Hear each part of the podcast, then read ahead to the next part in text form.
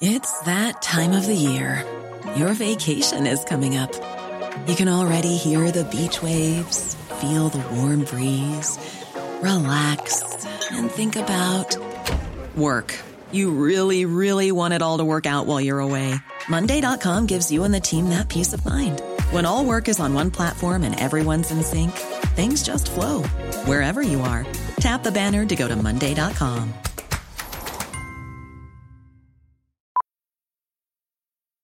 Millions of people have lost weight with personalized plans from Noom, like Evan, who can't stand salads and still lost 50 pounds. Salads, generally, for most people, are the easy button, right? For me, that wasn't an option. I never really was a salad guy. That's just not who I am. But Noom worked for me. Get your personalized plan today at Noom.com. Real Noom user compensated to provide their story. In four weeks, the typical Noom user can expect to lose one to two pounds per week. Individual results may vary. Hello, I'm Alex Dean, and you're listening to a special emergency edition of the Prospect Podcast. The Court of Session in Edinburgh ruled on Wednesday that Boris Johnson acted unlawfully in suspending Parliament, raising profound questions about the government's behaviour, the Brexit crisis, and the integrity of our Constitution. We've invited the man behind the case, barrister, director of the Good Law Project, and prominent Remainer Jolyon Maugham, to talk about where we go from here. Jolyon, thanks so much for joining us. I'm sure listeners will have seen in the headlines the ruling from Edinburgh, uh, which, as well as judging that Johnson did not have the right to prorogue Parliament in the way that he did, I gather uh, suggested he misled the Queen in some way. Um, that's right. Uh, I mean, there's this um, funny game going on um, in the courts uh, where um, every um, woman and man in the street um, the dogs in their kennels, the parrots in their cages, all know that the suspension of Parliament has got nothing at all to do with the need for a new Queen's speech and is designed to put um, Parliament out of the way at, at, what Boris Johnson hoped would be a convenient moment for him. Um, uh, we all know that that is not true, uh, and what the court in Edinburgh has found is that um, the explanation, an explanation that many of us, including me, um, believe was um, manufactured, was window dressing, um, given um, by the government to Boris Johnson and, and his reply, uh, do not represent the real reason uh, for Parliament being suspended. And I mean, the real reason, in your view, is uh, to shut down scrutiny of what the government's doing. So it speaks to this fundamental um, issue at the moment of the role of Parliament as we approach the 31st of October.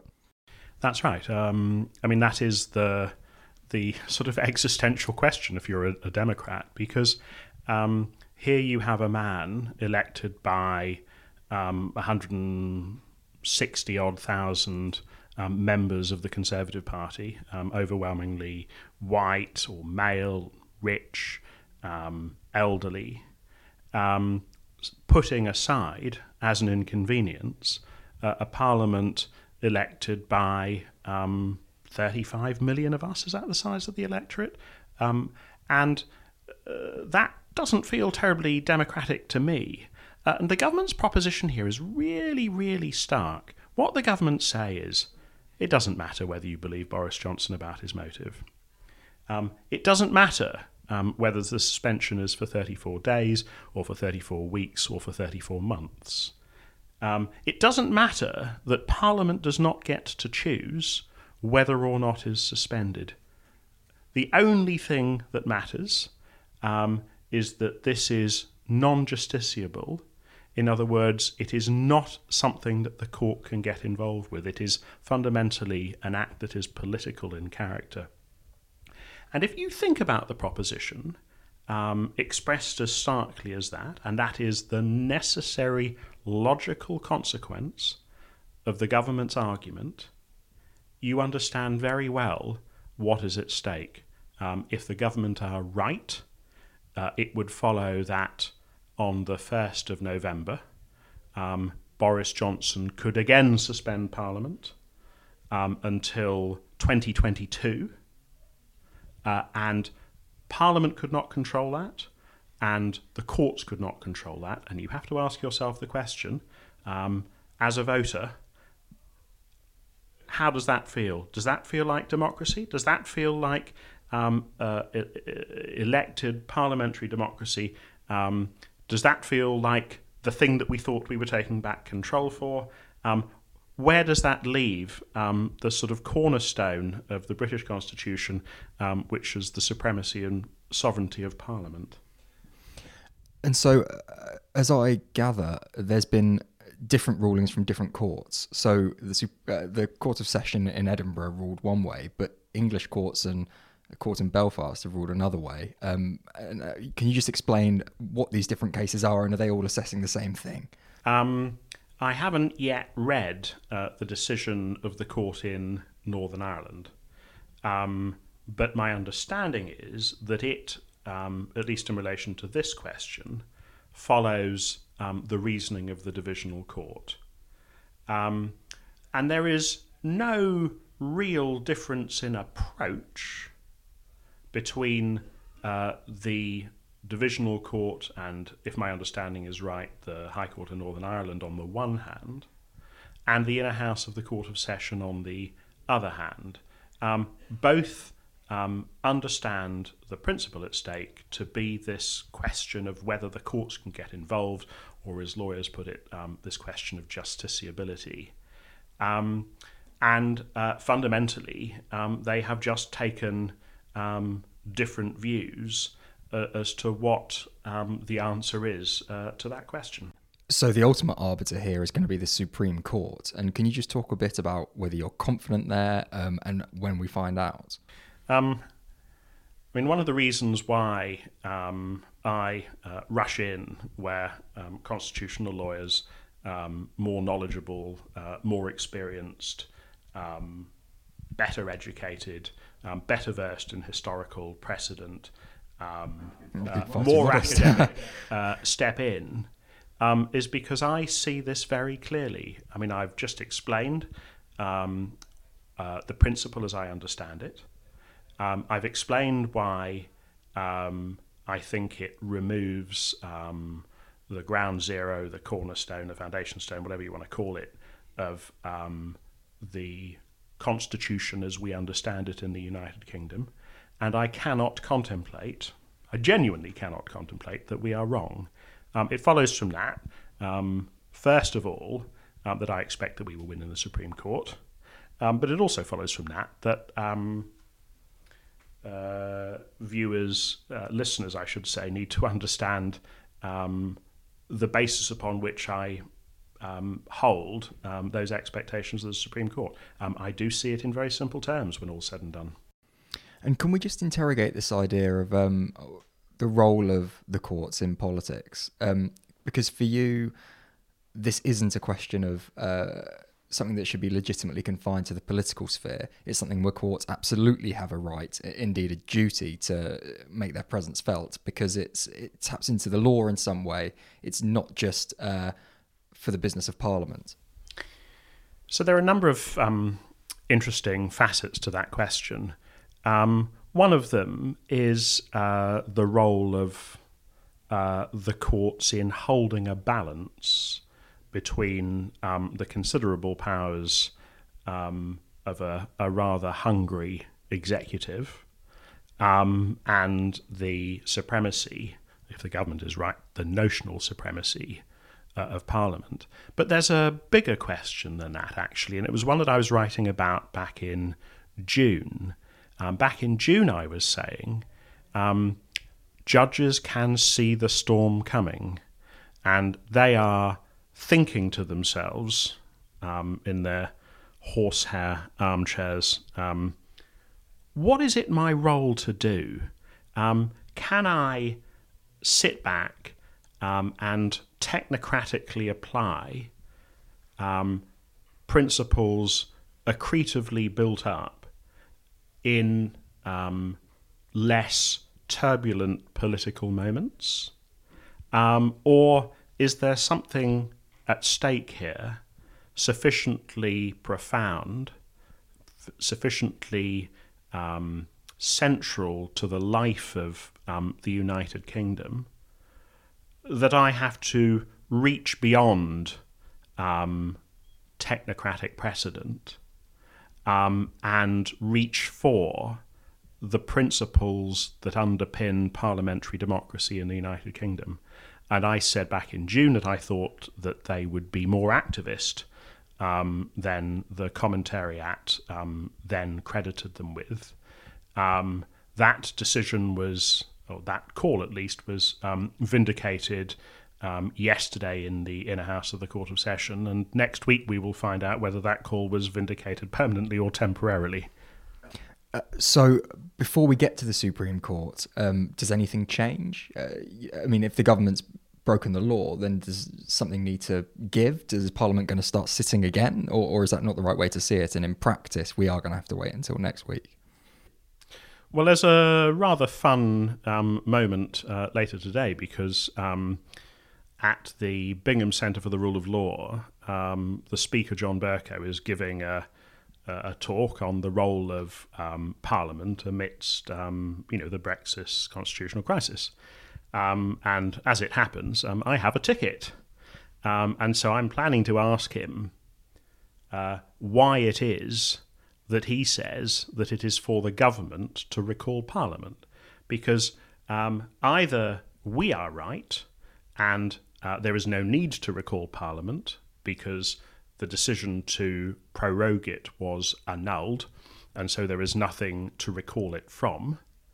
Or the government is right, and the decision of the inner house of the Court of Session has no um, legal effect for the moment, pending the decision of the Supreme Court, uh, such that the prorogation um, continues, like the decision of the inner house of the Court of Session never happened.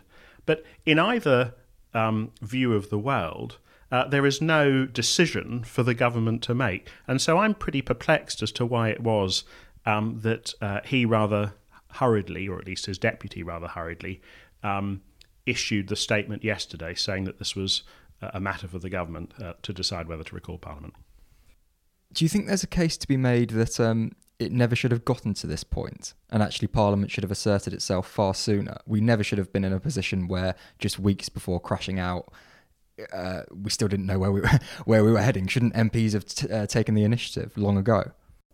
Well, look, I mean, it's fun for me, but um, in a healthy, functioning body politic, um, lawyers don't get invited onto podcasts.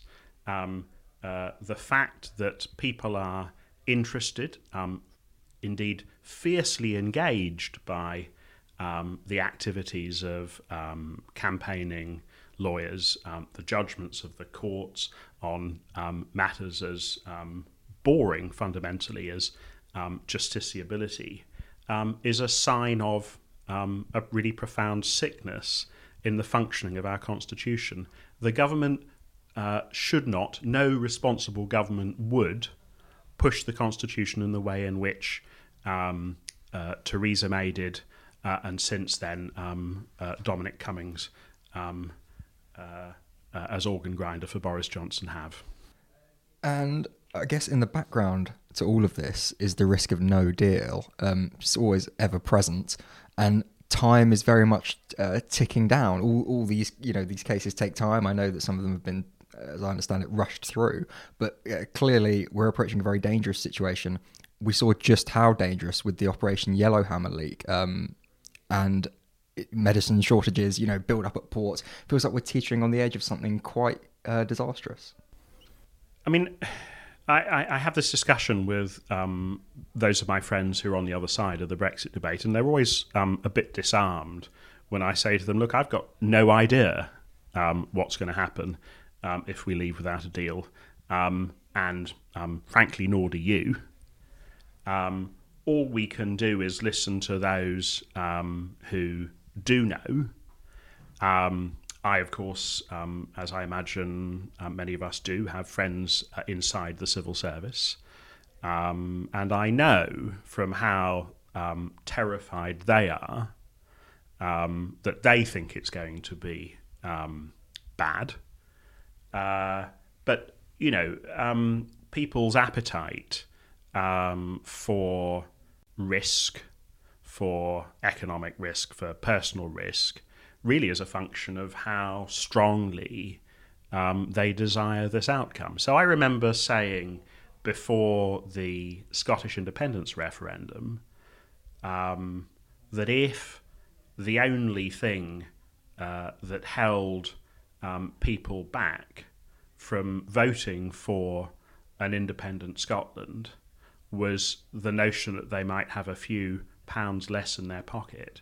Um, that didn't seem to me to be a good enough reason. Now, um, I feel um, I'm not really committed to one or other side of that argument.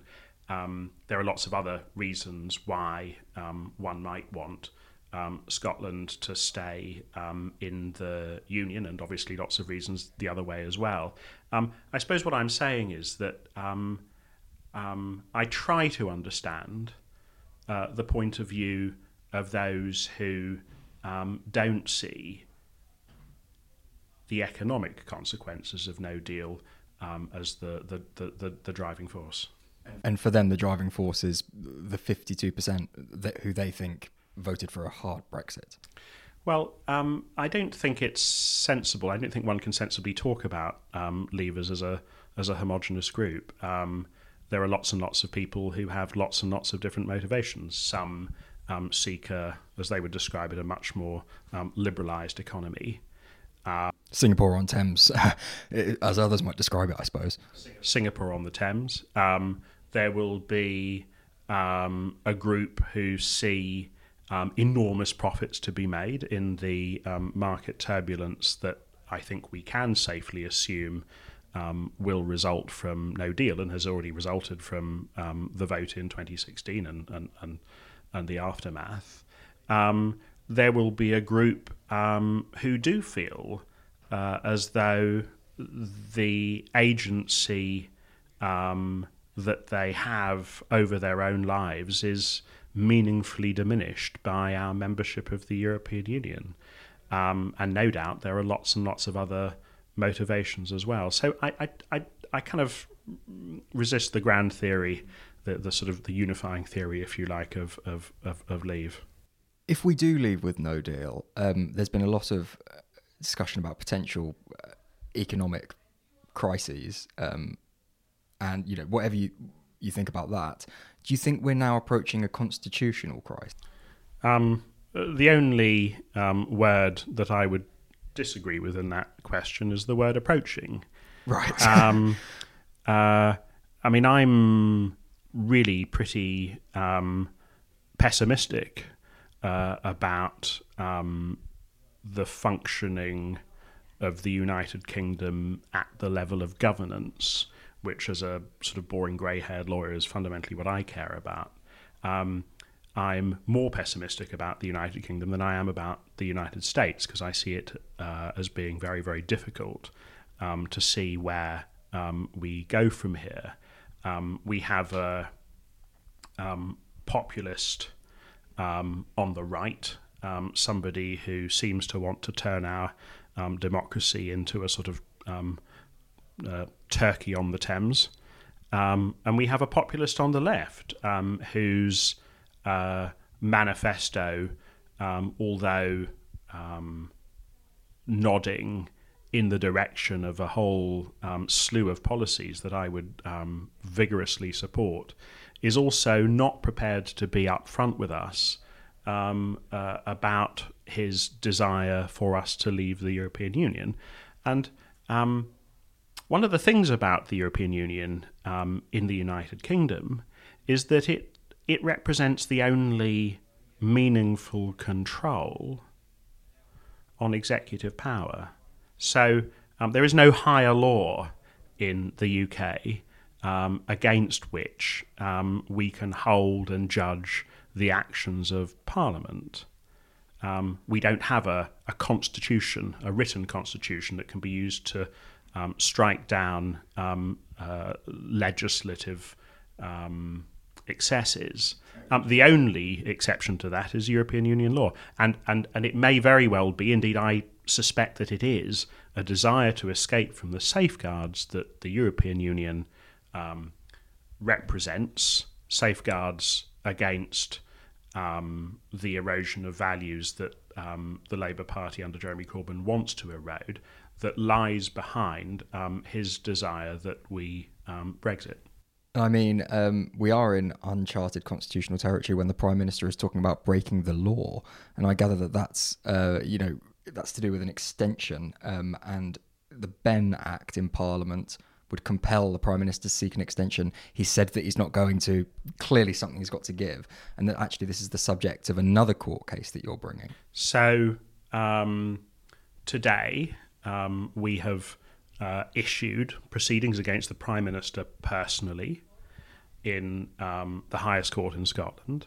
Uh, and those proceedings are for an order requiring him to send the letter um, mandated by the Benn Act, requiring him on um, pain of um, contempt proceedings, uh, proceedings that um, certainly in, the, in England can lead to you going to prison, um, and also asking uh, the court in Scotland to exercise uh, a remedy, the nobile officium, uh, which um, would enable the court to sign as the Prime Minister the letter asking the EU for an extension that the um, so called Benn Act mandates that the Prime Minister send, but which his public statements indicate he will not send and the European Union would be obliged, for its part, to treat that as being as good as the signature of the Prime Minister himself.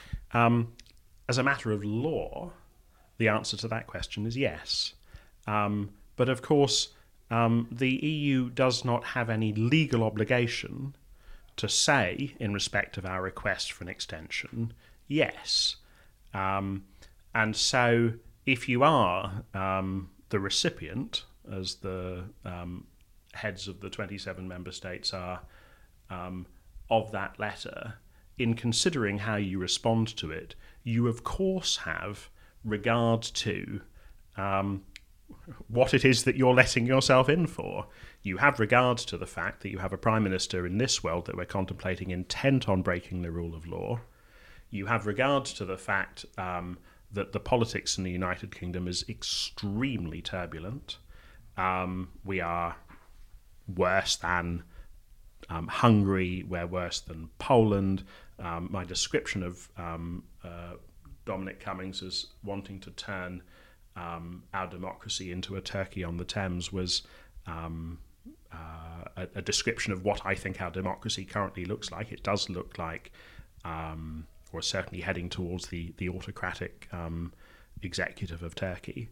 And uh, you know, it, it's going to have regard to the fact that the Prime Minister has been um, compelled um, to send the letter in deciding whether or not to accept.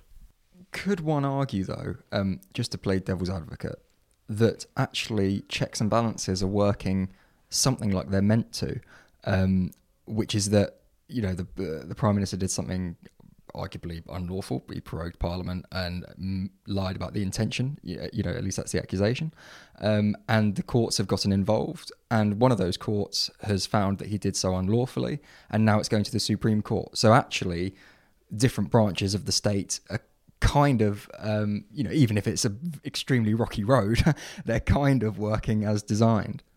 Yeah, I mean, I, I can see that at a um, formalistic level, at a formalistic level, that's uh, an accurate description um, of how um, the Constitution is functioning. But below that formal level, um, an immense amount of damage is being done, um, damage that will be very, very difficult to reverse. Damage being done to trust in the rule of law, um, damage being done to uh, uh, the relationship between Parliament and the people. a whole um, variety of profoundly important institutions in the United Kingdom are, are, are, are dying on their feet. Jolyon Maugham, thank you very much.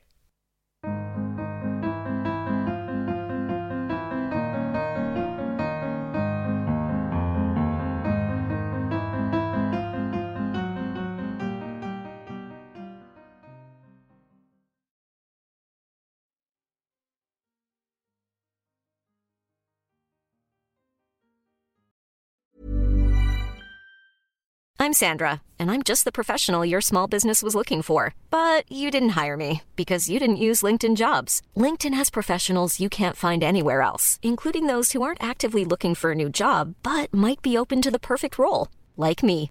In a given month, over 70% of LinkedIn users don't visit other leading job sites. So if you're not looking on LinkedIn, you'll miss out on great candidates like Sandra. Start hiring professionals like a professional. Post your free job on linkedin.com/people today. Burrow's furniture is built for the way you live. From ensuring easy assembly and disassembly to honoring highly requested new colors for their award-winning seating, they always have their customers in mind. Their modular seating is made out of durable materials to last and grow with you. And with Burrow, you always get fast, free shipping. Get up to 60% off during Burrow's Memorial Day sale at burrow.com slash ACAST. That's burrow.com slash ACAST. burrow.com slash ACAST.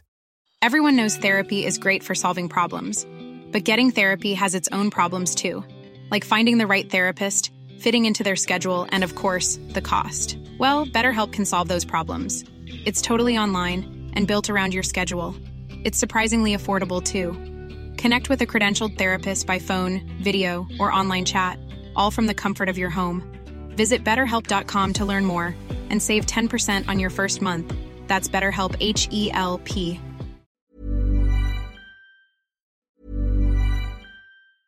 Hey, it's Paige DeSorbo from Giggly Squad. High quality fashion without the price tag. Say hello to Quince. I'm snagging high-end essentials like cozy cashmere sweaters, sleek leather jackets, fine jewelry, and so much more. With Quince being 50 to 80% less than similar brands. And they partner with factories that prioritize safe, ethical, and responsible manufacturing. I love that. Luxury quality within reach. Go to quince.com slash style to get free shipping and 365 day returns on your next order. Quince.com slash style. Even when we're on a budget, we still deserve nice things. Quince is a place to scoop up stunning high-end goods for 50 to 80% less than similar brands. They have buttery soft cashmere sweaters starting at $50, luxurious Italian leather bags, and so much more. Plus, Quince only works with factories that use safe, ethical, and responsible manufacturing. Get the high-end goods you'll love without the high price tag with Quince. Go to quince.com/style for free shipping and 365-day returns.